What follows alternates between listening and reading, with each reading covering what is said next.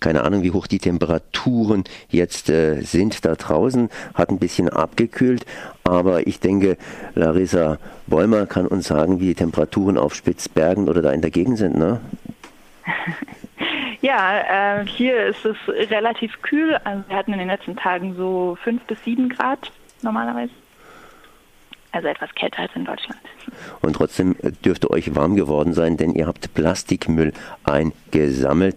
Äh, wie kommt denn dieser Plastikmüll nach Spitzbergen? Da gibt es doch wohl keinen Aldi, der Plastikmüll bzw. Plastiktaschen vertreibt. Nee, das stimmt. Also wir haben tatsächlich ganz viel an den Stränden gefunden. Also ganz viel Schuhe zum Beispiel, Feuerzeuge, Plastikflaschen und so weiter, das Übliche. Aber äh, den Großteil des Mülls, den wir gefunden haben, hat tatsächlich äh, Fischereimüll ausgemacht. Also äh, große Fischernetze, ähm, Bojen, Seile von der Fischerei. Also alles, was sozusagen ähm, von der Fischerei übrig bleibt. Nun, äh, Plastikmüll, das heißt äh, von der Fischerei. Normalerweise macht dieser Plastikmüll ja nur einen bestimmten geringeren Prozentsatz aus. Weshalb ist eben der Arktis, dieser Plastikmüll von der Fischerei so hoch? Ja, also hier für Spitzbergen schätzt man, dass ungefähr 80 Prozent des Mülls äh, aus äh, Fischereimüll ist, während es weltweit ungefähr 18 Prozent nur sind, also ist hier viel mehr. Ähm, Spitzbergen ist natürlich sehr weit entfernt von äh, größeren menschlichen Siedlungen oder Ballungsgebieten. Ähm, ich denke, deswegen ist hier sozusagen ähm, ja, der Anteil größer des Fischereimülls, weil natürlich die Barentssee sehr stark befischt ist. Und jetzt durch den Rückgang des Eises, durch den Klimawandel können eben diese Fischereiflotten auch immer weiter nach Norden vordringen, also kommen immer näher an Spitzbergen ran und fischen sogar inzwischen nördlich von Spitzbergen. Und dadurch wird einfach auch das Müllproblem immer größer.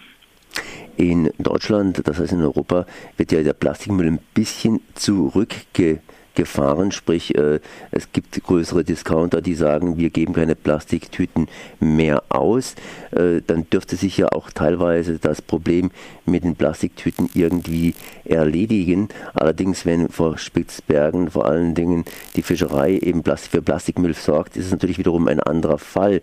Ähm, wie sieht das Problem generell aus, wenn man mal so sagen darf? Ich meine, unsere Meere, die bestehen ja sehr, sehr häufig aus Plastikmüll und das Problem müsste ja auch generell irgendwie mal gelöst werden.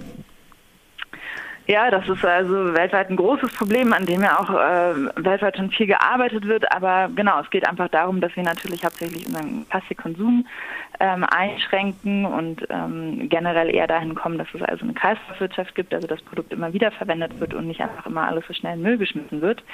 Ähm, genau, und bei der Fischerei geht es dann natürlich auch darum, dass zum Beispiel Netze, die verloren gegangen werden, ähm, dass man die wieder birgt und äh, dass es da eben Systeme für gibt. Ähm, genau, und für Spitzbergen, speziell hier in den Gewässern rund um Spitzbergen, setzen wir uns eben dafür ein, dass es auch ein Meeresschutzgebiet gibt, ähm, dass hier also gar nicht gefischt wird, äh, um das eben auch weiter einzugrenzen. Das heißt, bei Spitzbergen ist das spezielle Problem tatsächlich die Fischerei. Wenn die nicht da reinfährt, dann ist zumindest 80 Prozent oder sowas von diesem, von diesem Plastikmüll praktisch irgendwie erledigt.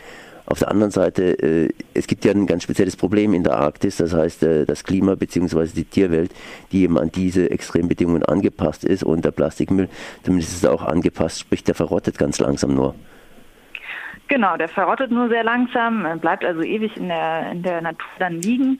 Und das Problem ist ja auch beim Plastikmüll, also selbst die großen Teile, die erstmal an den Strand gespült werden, irgendwann werden die natürlich auch immer kleiner und kleiner.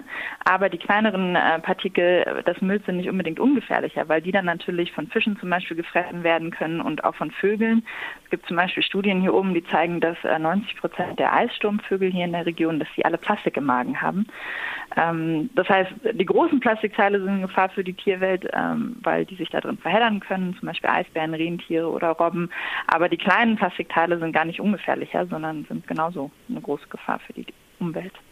Was für Problemlösungen gibt es denn da überhaupt? Ich meine, einfach den Müll einsammeln ist eine Möglichkeit, aber da müssen wir Menschen am Strand entlang laufen und Müll äh, einsammeln, vielleicht auch noch sortieren, aber es gibt ja auch Müll im Meer selber drin und die Welt ist insgesamt gesehen groß und das Meer ist ja ziemlich vermüllt. So habe ich mir zumindest sagen lassen. Äh, persönlich habe ich es noch nicht so richtig gesehen, aber trotzdem äh, immer und überall Plastikmüll. Der muss ja irgendwie raus. Ja, genau. Also das ist natürlich das Problem. Also man kann ja hier nicht äh, sozusagen äh, jeden Tag Strände aufräumen auf Spitzbergen. Es wird schon relativ viel gemacht und da haben wir jetzt eben auch mitgeholfen. Aber ähm, das ist natürlich nicht die Lösung des Problems, sondern die Lösung des Problems ist natürlich ähm, Plastik äh, zu vermeiden, den äh, Konsum von Plastik zu reduzieren. Ähm, genau, und ähm, einfach bessere Systeme sozusagen zu schaffen, wie, äh, wie einfach weniger Müll im, im Meer landet. Äh, es gibt ja auch einige Länder wie Deutschland zum Beispiel auch, die schon ein relativ gutes Recycling-System haben. In anderen Ländern ist das noch nicht so gut. Äh, da muss einfach weltweit jetzt äh, ja, mit Hochdruck dran gearbeitet werden. Die Tierwelt in der Arktis ist besonders bedroht. Ich habe jetzt hier gelesen, Eisbären, Rentiere und Robben. Äh, sind Robben eigentlich so Meereslebewesen, beziehungsweise schwimmen die da durch irgendwelche Fjorde durch? Die bleiben doch eher an Land.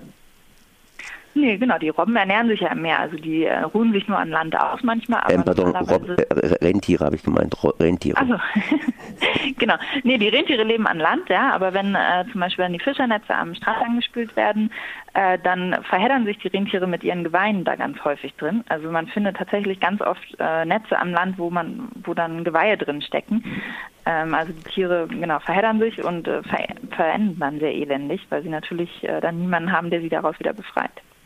Was müsste jetzt ganz konkret getan werden? Ich glaube, die, das Hauptproblem bei Spitzbergen ist praktisch, dass man die Fischerei draußen halten müsste oder zumindest dafür sorgen müsste, dass sie ihre Netze anders entsorgt.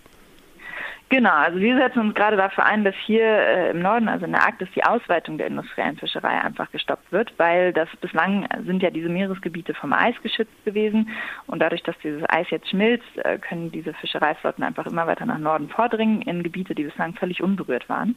Ähm, und dann ist, haben wir eben nicht nur das Müllproblem, sondern auch, dass die meisten dieser Fischtrawler mit Grundschleppnetzen fischen, die komplett den Meeresboden zerstören.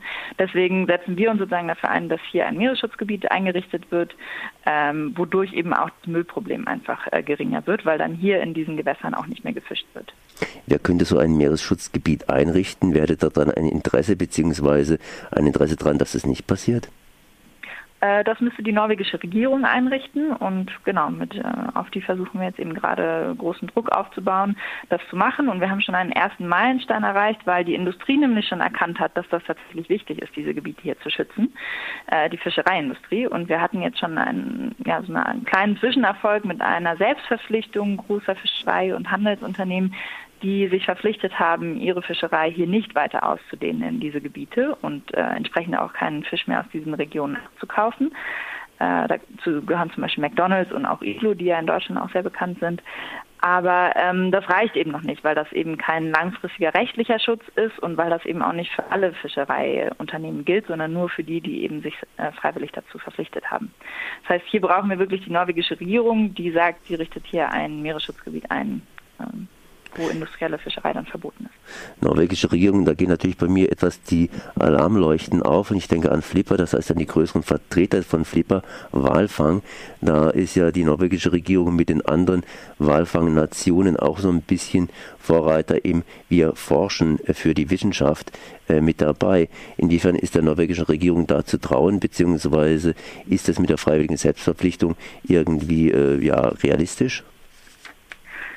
Ja, also ich meine, die norwegische, also die Fischereiindustrie hat natürlich ein sehr großes Gewicht in Norwegen und es ist toll, dass wir jetzt auch schon sozusagen die Vereinigung aller norwegischen ähm, Hochseetrawler, äh, die haben sich eben auch äh, dieser Selbstverpflichtung, äh, sind ja auch beigetreten.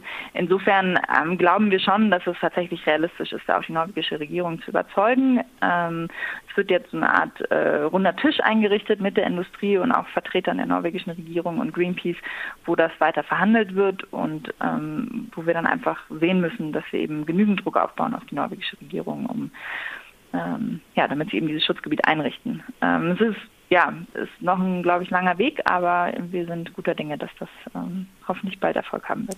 Wo kann man sich weiter informieren über die ganze Problematik? Äh, auf unserer Homepage greenpeace.de. Das war Larissa Bäumer an Bord der Arktis Sunrise hier vor Spitzbergen. Ich danke mal für dieses Gespräch.